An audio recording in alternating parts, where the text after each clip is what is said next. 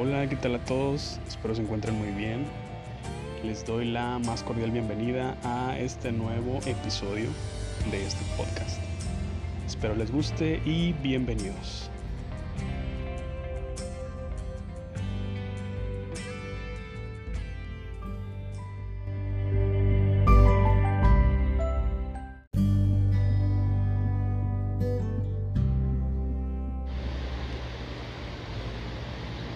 Antes de iniciar con este nuevo episodio de esta miniserie de podcast, que por cierto ya está por llegar a su fin, esta primera mini temporada, quiero tomarme un tiempo para agradecerles a todos ustedes el que me estén acompañando durante todos estos episodios. De verdad que lo aprecio mucho y eso hace que nos esforcemos para poderles llevar a ustedes información que sea que sea muy muy palpable, muy muy real, que sea comprobada, que sea bajo el ojo crítico y no solamente pues el, el tomar como como hechos dichos de, de rumores o mitos por ahí que hay en torno a todo este tema de los productos de la colmena, de las abejas que a lo largo de todo este serie de podcasts que estaremos en un futuro trayéndoles, pues estaremos revelando con a la luz de estudios científicos. Pues nada amigos, de verdad les doy muchas gracias por estar acompañándonos una vez más en, en este sitio que es suyo, es para ustedes y espero lo disfruten. Gracias.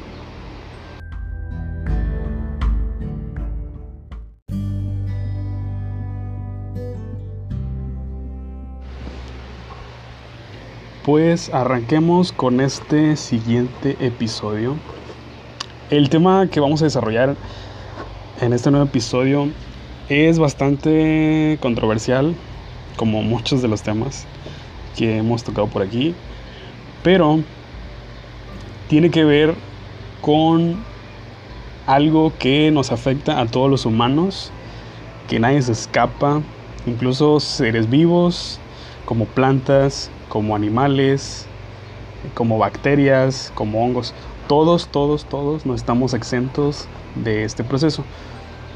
En unos puede ser muy rápido, que puede durar horas, puede durar días, y hay organismos que lo presentan y lo desarrollan con muchísimo tiempo. Son organismos incluso milenarios o por eras geológicas pero a todos nos afecta y todos pasamos por él.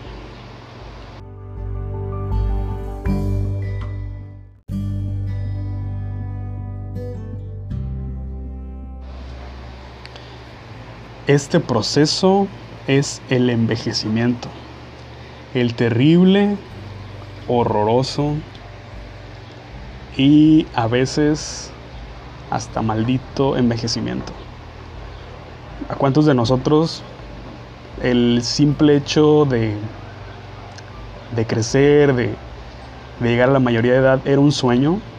Yo lo tuve cuando, cuando era más, más chico que estaba en la primaria, pues yo tenía esa, ese pensamiento, ¿no? Y yo creo que muchos, muchos lo compartirán conmigo, que cuando eres pequeño te gustaría ser grande. Y esto pues obviamente para que tu mamá te deje ir a lugares donde no te tienen que llevar tus papás, eh, por andar por ahí como un alma libre por, por, el, por el mundo, ¿no? por tu vecindario.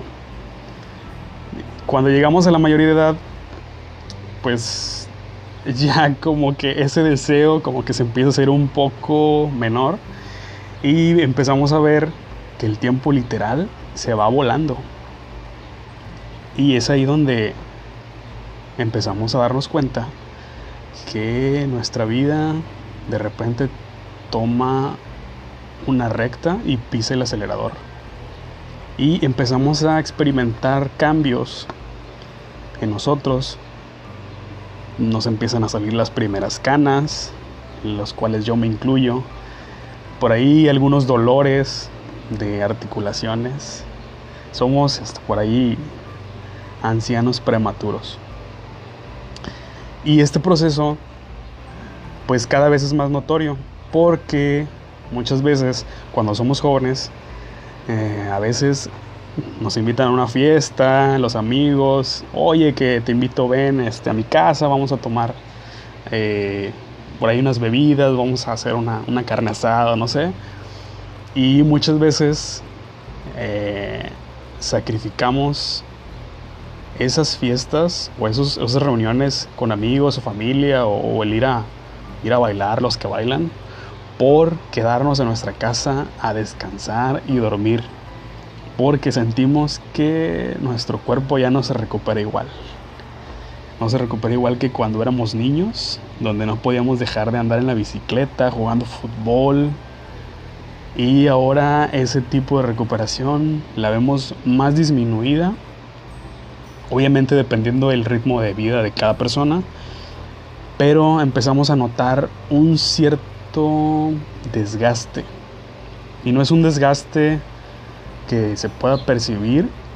Muchas veces es un desgaste interior y empezamos a sentirnos por ahí como que mm, diferentes, incluso en energía.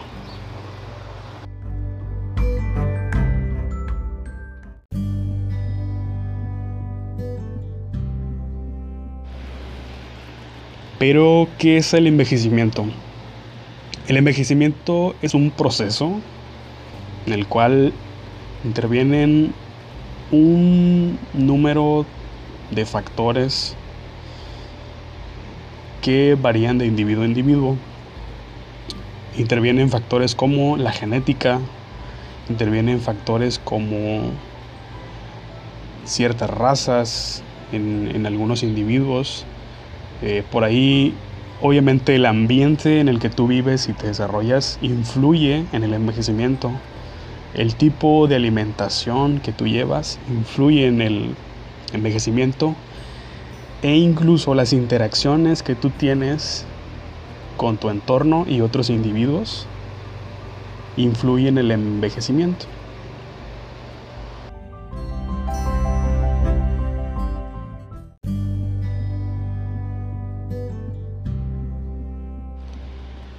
Ya en términos más técnicos, el envejecimiento también podría llamarse como la oxidación celular que se realiza en un cuerpo de un ser vivo. Esta oxidación celular es un proceso completamente normal en el cual todo mundo lo presentamos y lo experimentamos. La oxidación celular es un proceso en el cual interviene por ahí un, tipo de respiración, el cual es un ciclo y es el famoso o extraño para algunos, el famoso ciclo de Krebs, que es un tipo de respiración, un tipo de proceso que es complejo y que se desarrolla en la célula en la cual desprende y toma energía en este círculo para llevar sus funciones, sus funciones metabólicas y así desempeñar la función de cada célula específica, que pueden ser células oculares, células madres, células de glóbulos rojos, etc. etc. En sí todas las células presentan este metabolismo y este tipo de respiración, este ciclo de Krebs, pero mientras tienen este, este proceso, sufren oxidaciones, sufren envejecimientos, precisamente envejecimientos celulares por acción del oxígeno.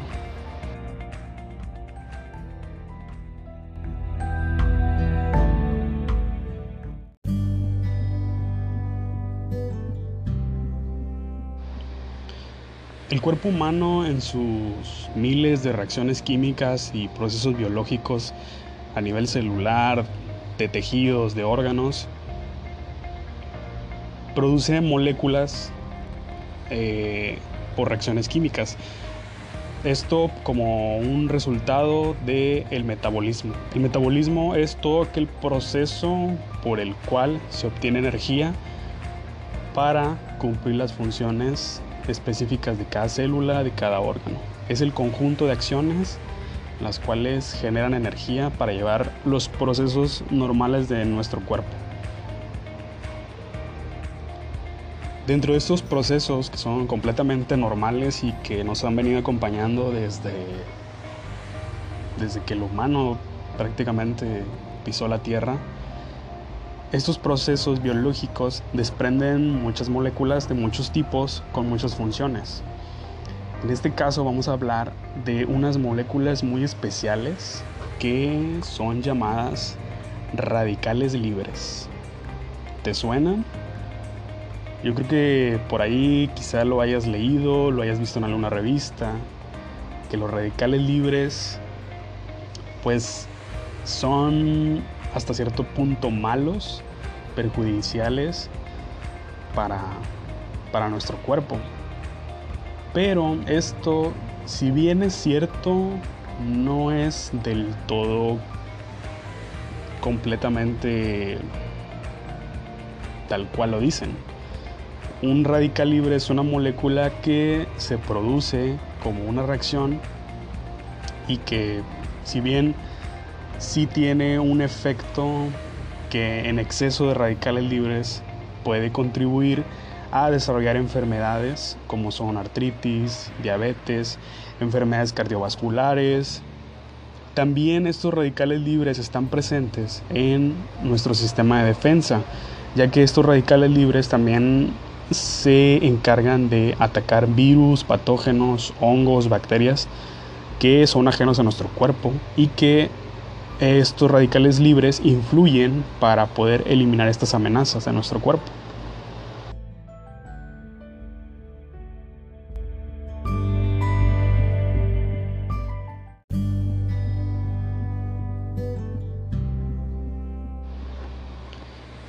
El problema o la cuestión aquí es cuánto cuánta cantidad de radicales libres se liberan en nuestro cuerpo por procesos biológicos o también por factores externos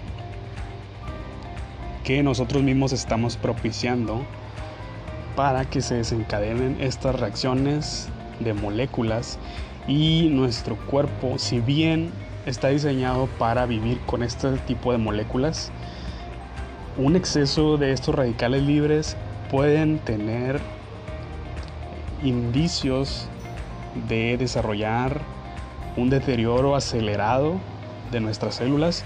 Como todos saben, nuestros órganos y todos nuestros tejidos está compuesto de células. La célula es la unidad básica de todo ser vivo estos radicales libres tienen una influencia y una acción negativa cuando están en exceso en un organismo sobre cada célula. Y esto hace que un radical libre ejerza una reacción oxidante, oxidativa sobre células y que estas células lleguen a un punto de deterioro en donde, recordemos el, el el concepto de apoptosis, que es el suicidio celular, pues los radicales libres pueden contribuir a que exista un suicidio celular y daños en tejidos de órganos que pueden ser neuronas, pueden ser células cardíacas, pulmonares, etc. etc. Sí son moléculas que hasta cierto punto y en un número bajo o o equilibrado, pues pueden ser benéficas, pero ya cuando superamos esa línea y propiciamos a que estas moléculas anden vagando por nuestro cuerpo, por nuestra sangre, por todas nuestras células, ya es un punto a tener muy en cuidado. Fíjense que en 1956 eh, Denham Harman propuso una teoría que en ese entonces pues obviamente se desconocía y él es el padre de cierta manera llamado así de la teoría de la oxidación celular por radicales libres. Él fue el, primero que propuso este término y pues desarrolló todo un, un tema que hasta el día de hoy pues es este sigue vigente y hay muchos estudios que comprueban que los radicales libres están presentes en nosotros y hay ciertas actividades y ciertas acciones que pueden aumentar esto.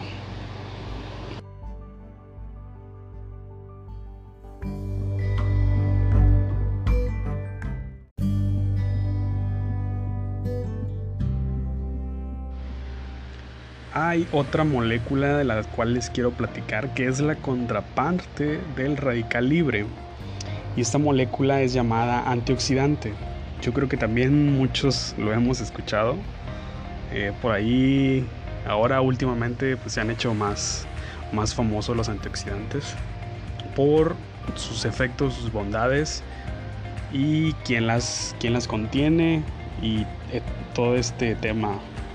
Pero un antioxidante es básicamente otra molécula que es capaz de retardar o prevenir la oxidación de otras moléculas y así desencadenar una reacción en cadena.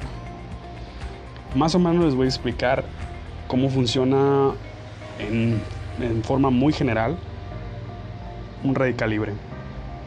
un radical libre es una molécula inestable a la cual le falta un electrón o una carga y este radical libre eh, lo que quiere es pues obviamente completarse y llegar a un equilibrio.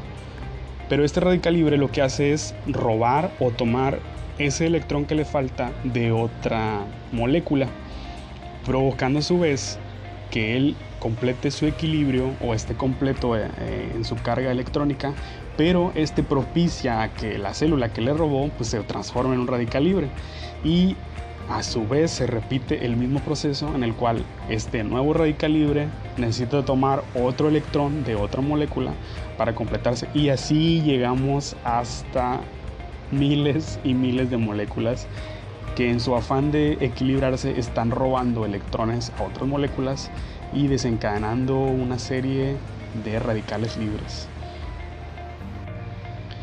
El antioxidante es la contraparte de esta molécula y esta molécula, el antioxidante, lo que hace es, una de sus funciones es ceder electrones. Entonces, cuando el radical se encuentra con un antioxidante, con estas, estas dos moléculas se encuentran, el radical lo que hace es tomar un electrón para sí mismo y llegar a un equilibrio. Automáticamente ya no es un radical libre el antioxidante lo que hace es ceder estos electrones y el cual es su función. Cuando se completa esta función, se llega a un equilibrio en el cual ya no tenemos radicales libres en, nuestro organismo por ahí rondando.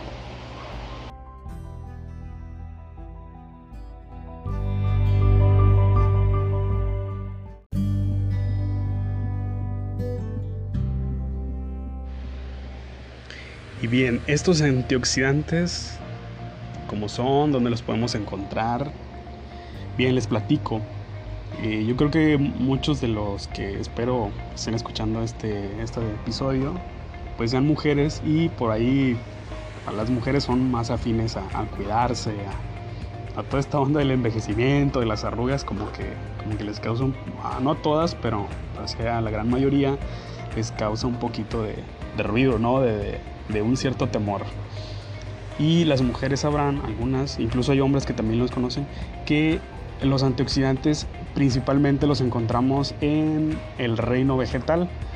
Lo encontramos en verduras, en frutas, en granos, en semillas, frutos secos y todo este tipo de, alimentos que ahora en, estos últimos eh, años pues ha venido un incremento por la promoción del consumo de estos alimentos debido a que son no solamente ricos en antioxidantes, sino que contienen muchísimas vitaminas, minerales y pues esto ayuda a mejorar un organismo. Bien, estos antioxidantes, eh, los principales, digamos que los más, mm, más, más conocidos o, más mencionados, pues tenemos la vitamina E, que es un gran antioxidante, la vitamina C, el beta-caroteno, el licopeno, encontramos la luteína, doles, bioflavonoides, querticina, curcumina, proantocianinas, antocianinas. Y el día de hoy, el motivo de este episodio es que les quiero platicar que un poderoso antioxidante es la jalea real de las abejas Apis mellifera. ¿Cuántos habían escuchado de la jalea real? ¿Saben lo que es la jalea real? Espero que sí y si no, tómense un momento para pausar este episodio e ir a Google y por ahí poner jalea real y checar las imágenes. Cuando lo hayan visto, regresen a este podcast y le ponen play.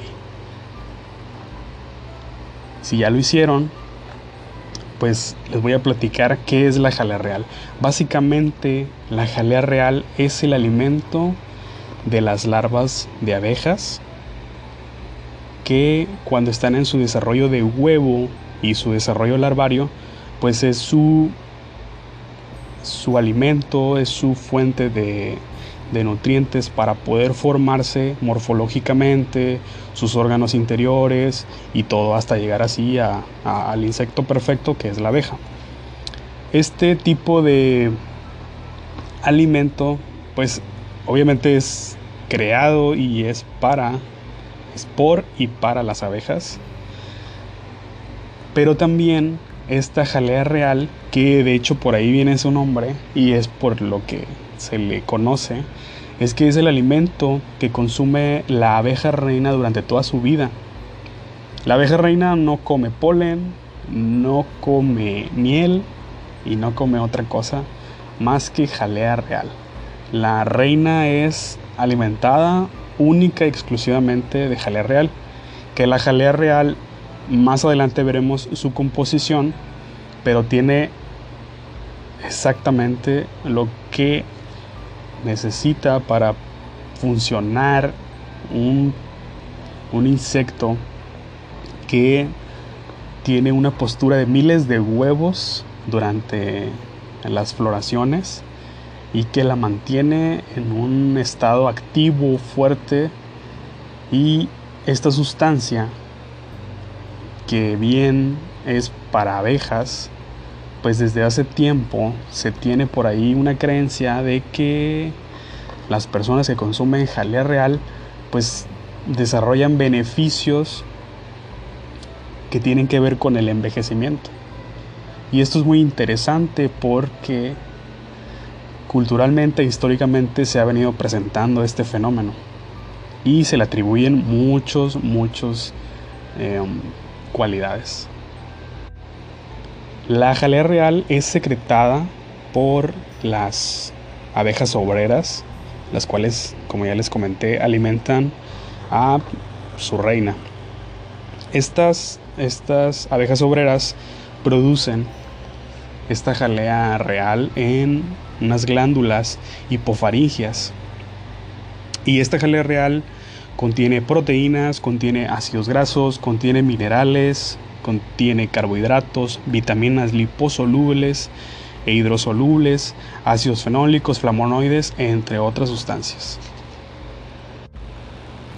Como ya les comentaba, es una sustancia muy completa, pero al mismo tiempo muy compleja. Hasta el día de hoy se siguen investigando sus efectos sobre cierto tipo de, de afecciones y padecimientos, pero principalmente se trata de demostrar que es significativo el beneficio en contra de radicales libres y la oxidación celular.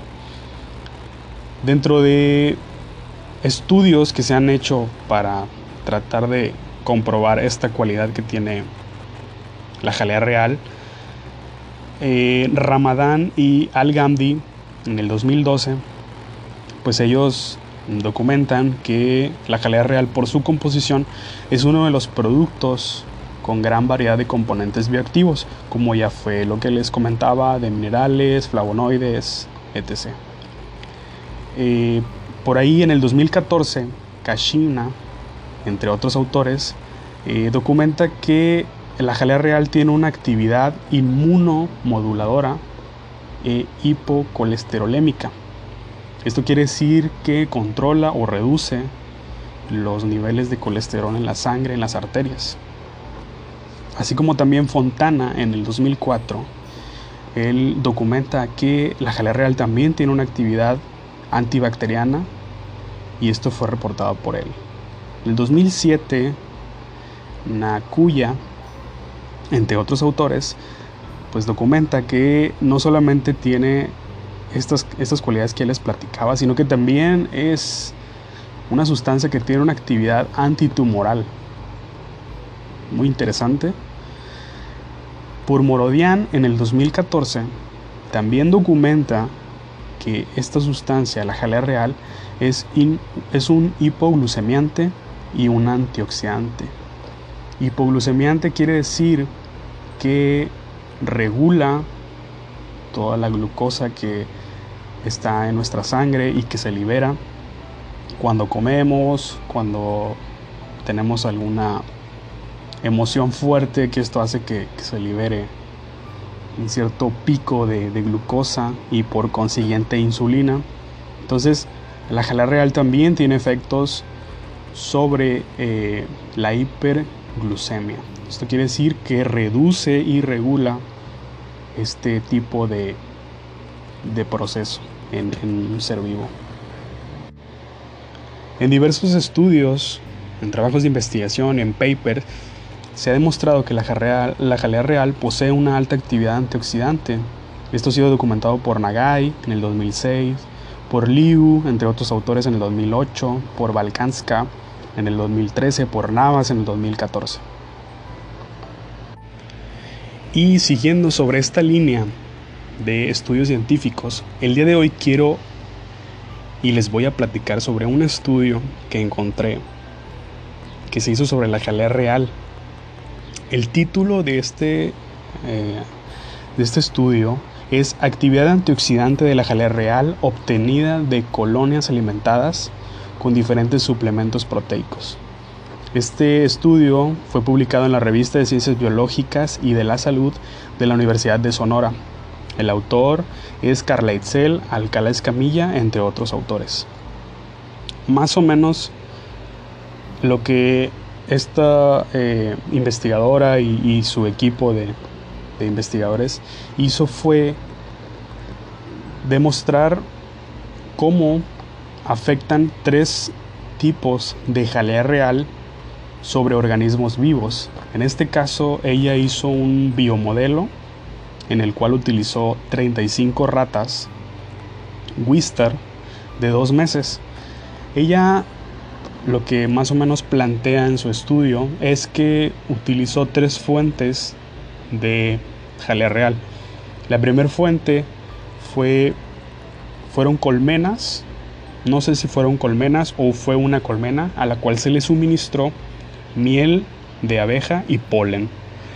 Esto como alimento para las abejas y que ellas pudieran fabricar esta jalea real, la cual se analizó en este bioensayo con ratas. Entonces, la primera fuente eh, de, de, alimento para el primer eh, línea de jalea real, pues fueron abejas que se les dio su alimento natural, el que ellas fabrican, que es miel y polen. El siguiente fue un alimento que es una planta que se llama Mucuna pruriens. Esta planta pues es rica en proteína y esta fue la principal fuente de alimento de la cual las abejas iban a disponer para crear jalea real, la cual a su vez se iba a probar y a implementar su efecto sobre las ratas. Y el tercer, eh, la tercera fuente de jalea real, pues fue la jalea real de una colmena de abejas que de vida libre, que ellas hacen su proceso normal, natural, en el cual ellas escogen cierto tipo de flores y de ahí toman ya sea el néctar y lo transforman en miel, así como también el polen. Para comprobar sus efectos sobre, sobre estas ratas, las ratas se prepararon durante 8 semanas, estas 35 ratas, eh, se prepararon por ahí con algunos procesos en el cual se les, eh, se les estimuló y se les indujo un tipo de síndrome metabólico, así como también se hicieron ciertos reactivos en los cuales se suministraba cantidades o se promovían las cantidades de radicales libres sobre estas ratas. Esto para aumentar el número de radicales libres que contenían en su sangre estas ratas y así poder contrarrestar o comprobar si realmente la jalea real tiene un efecto directo o un efecto significante sobre estos radicales libres, que recordemos, los radicales libres son los principales o uno de los más, eh, una de las fuentes principales de oxidación celular y por lo tanto envejecimiento. Bien, estas ratas en este experimento lo que se hizo fue darles eh, agua con 20% de sacarosa y eh, darles medio kilo de pellets de alimento para, para roedor de cierta marca, en la cual el medio kilo lo comían cuando quisieran durante una semana. A la siguiente semana se volvía a hacer el mismo experimento, en el cual se les volvía a suministrar agua con 20% de sacarosa y ese medio kilo. Más o menos, yo creo que ya se imaginan por dónde va. Lo más probable es que las ratas pues hayan, hayan ganado peso y sus índices de, de glucosa en la sangre pues también hayan, hayan subido, hayan tenido una variación. Una vez que estas ratas ya estuvieron preparadas y se les agregaron y suministraron este, estas sustancias con radicales libres, los cuales eran cuantificables, estas ratas se dividieron en siete grupos de cinco ratas. Cinco ratas fueron apartadas y a estas no se les eh, suministró jalea real como un método de control, un testigo, y a las otras seis grupos de ratas se les suministraron diferentes concentraciones de cada tipo de jalea real. Recordemos que una era la jalea real producida por abejas que consumían polen y miel. La siguiente era la que producían eh, jalea real en base a esta planta Mucuna prunens y la tercera eran las abejas de vida libre que tomaban eh, la proteína y la miel de las flores que ellas quisieran y visitaban. Dentro de los resultados bastante interesantes, que es lo que quiero concluir en este estudio, es que a las ratas, pues obviamente se, sacrificaron, se tomó eh, ciertos mililitros del corazón de estas ratas y se extrajo el suero sanguíneo, los cuales se hicieron reactivos y se hicieron las mediciones para determinar cómo desde la semana 1, 2, 3, 4 hasta la 8 fueron evolucionando conforme a los datos que mostraban en concentración de radicales libres. Se concluyó en este estudio que la jalea real con más efecto antioxidante fue la jalea real de la cual se alimentaron a las abejas con miel de abeja y polen. O sea, su alimento por excelencia, el alimento que ellas fabrican para llevar energía, desarrollo, nutrientes a, todas, a toda su colonia. El siguiente que tuvo eh, menor indicio antioxidante de esta jalea real fue la que se alimentó de vida libre. O sea, abejas que nos las encontramos en el jardín, abejas que nos las encontramos cuando vamos caminando por un parque.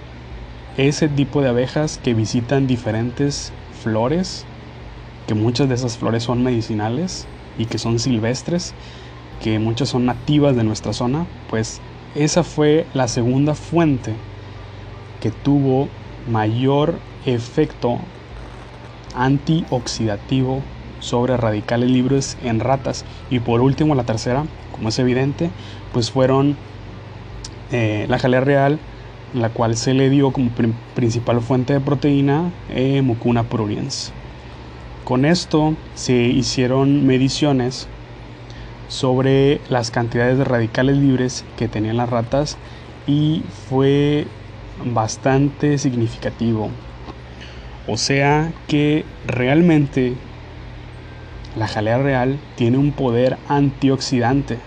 Este experimento obviamente fue hecho con ratas, pero en humanos el efecto debe ser de verdad esperanzador para muchas afecciones.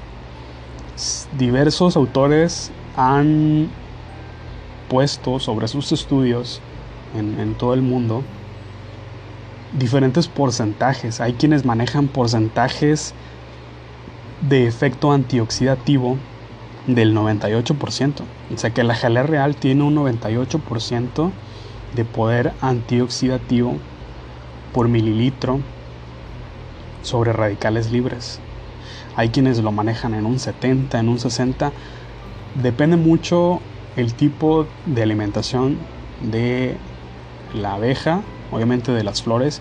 Hay zonas donde escasea mucho las flores, donde las abejas tienen que viajar distancias de más de 5 kilómetros para poder encontrar un puñado de flores y de ahí tomar su alimento y regresar. Muchas veces el gasto que tienen las abejas para poder encontrar las flores pues es mayor a la cantidad de polen o néctar que encuentran y que traen a la, a la colmena. Con esto se llega a la conclusión de que realmente la jalea real tiene un poder antioxidante bastante significativo, mm, sorprendente y sobre todo cuantificable. Y no es de extrañarnos que esta sustancia tenga ese poder, ya que la principal fuente de la proteína que tienen las abejas es de las plantas. Y recordemos que la gran mayoría de los antioxidantes vienen del mundo vegetal. Esto tiene mucha lógica. Esto nos da un poco de luz para darnos cuenta que estamos ante una sustancia, un producto de la colmena que tiene un efecto específico, así como lo tiene la miel, lo tiene el polen, lo tiene la pitoxina o el veneno de abeja. La jalea real tiene un efecto antioxidante que es comprobable y que sobre todo se han hecho estudios científicos lo cual es maravilloso porque son estudios con un rigor científico y con un ojo crítico, que se replican una y otra vez hasta llegar al mismo resultado. Esto de verdad es, yo creo que muchos ya lo sabían, pero muchos que, que están empezando a escuchar estos episodios, pues de verdad los invito a que profundicen en todos estos temas y sobre todo les hago hincapié en que traten de buscar los productos de la colmena, pero en su origen puro, en su origen orgánico. Vayan y traten, hagan un esfuerzo por ahí de, preguntar, de, buscar en Google apiarios en, la zona donde ustedes viven y contacten a ese apicultor. Eh, estas personas hacen un trabajo estupendo, maravilloso para todo el ecosistema y sobre todo conocen los efectos de los productos de la colmena y pues es la persona que te va a entregar tal cual un producto sin adulterar y que tú puedes tener la confianza de que, de que te están vendiendo no solamente un alimento, un, superalimento riquísimo en nutrientes, en, en bioelementos, en bioactivos, sino que realmente cuando tú estás comprando miel o algún producto de la colmena, estás comprando salud. Y en este caso, estás comprando una eficaz fuente de prevenir el oxidamiento celular, que puede prevenir enfermedades como Parkinson, Alzheimer, deterioro de neuronas, epilepsias, entre muchas otras afecciones. Pues nada amigos, esto es lo que les venía a platicar. De verdad me entusiasma mucho eh, toda esta información que está al alcance de todos y que de verdad me gustaría que, que profundizaran. No se queden con lo mío, investiguen más, empápense estos temas y sobre todo compartan esta información.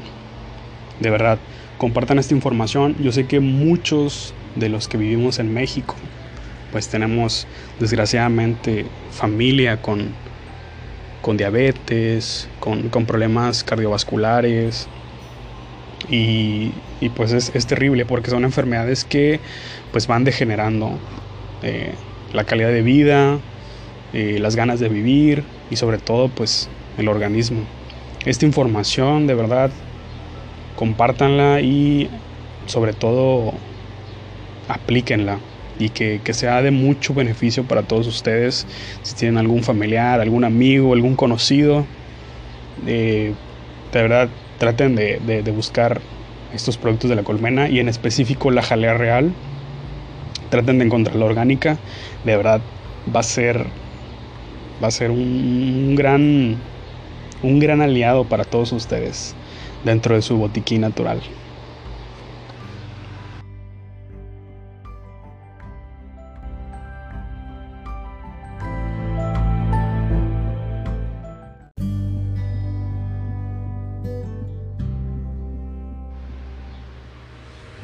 Pues bien amigos, eh, les quiero dar las gracias por haberme acompañado en este podcast. Eh, de verdad me esfuerzo por no hacerlos tan, tan extensos, pero de verdad que es mucha información y no me gustaría darles información express. De verdad quiero, quiero que, que realmente tomen estos beneficios con calma y que los analicen y que profundicen en ellos. Y pues les repito, gracias por, estar acompañándonos en, estos episodios. Ya va a llegar a su fin este pequeño, esta pequeña miniserie. Y yo creo que el siguiente, eh, el siguiente episodio haríamos un resumen de los productos de la colmena y concluiríamos con, con, este, con estas transmisiones, pero no así terminaremos con las ciertamente de cierto de cierta manera temporadas porque tendremos pues otros temas bastante interesantes que tienen que ver con salud, con abejas, eh, con medio ambiente, con, con, todo esto.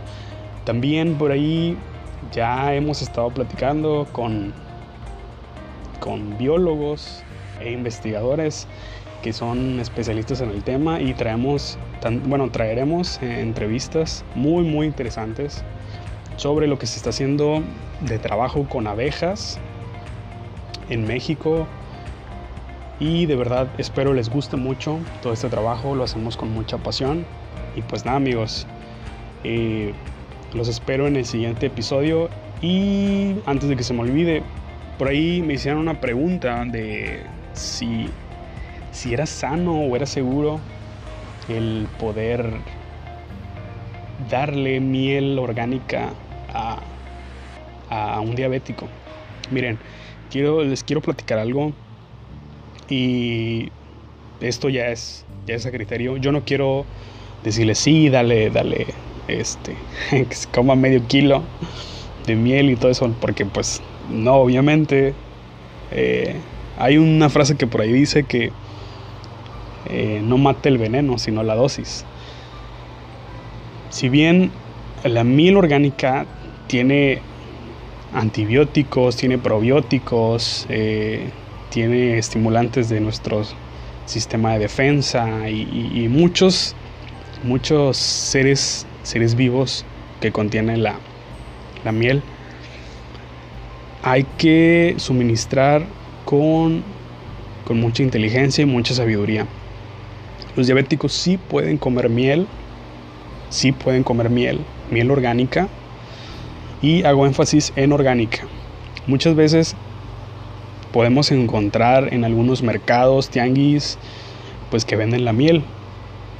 Pero esta miel, pues no tenemos pues la certeza o, o la seguridad de que no haya sido pues por ahí adulterada con algún tipo de azúcar para hacerla rendir más y pues por ende vender más cantidad.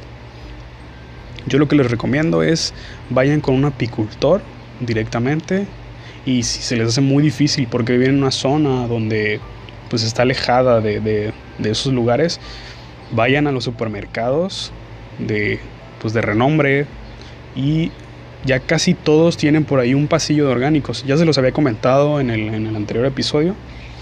Y ahí pueden encontrar mieles orgánicas de todo tipo, de todas las regiones, incluso importadas, con los sellos que corresponden a que es un producto orgánico, que no le fue añadido nada.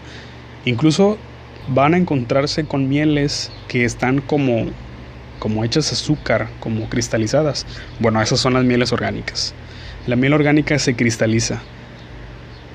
Eh, contrario a lo que se piensa que la miel que se cristaliza es porque tiene azúcar. Esto es un mito y se cristaliza porque la miel contiene cantidades y porcentajes de humedad. Esta humedad es la que en interacción con el medio ambiente, que puede ser muy frío o, muy caliente, pues tiende a cristalizarse o hacerse líquida de nuevo. De eso no tengan, no tengan preocupación. Las mieles que son cristalizadas son orgánicas.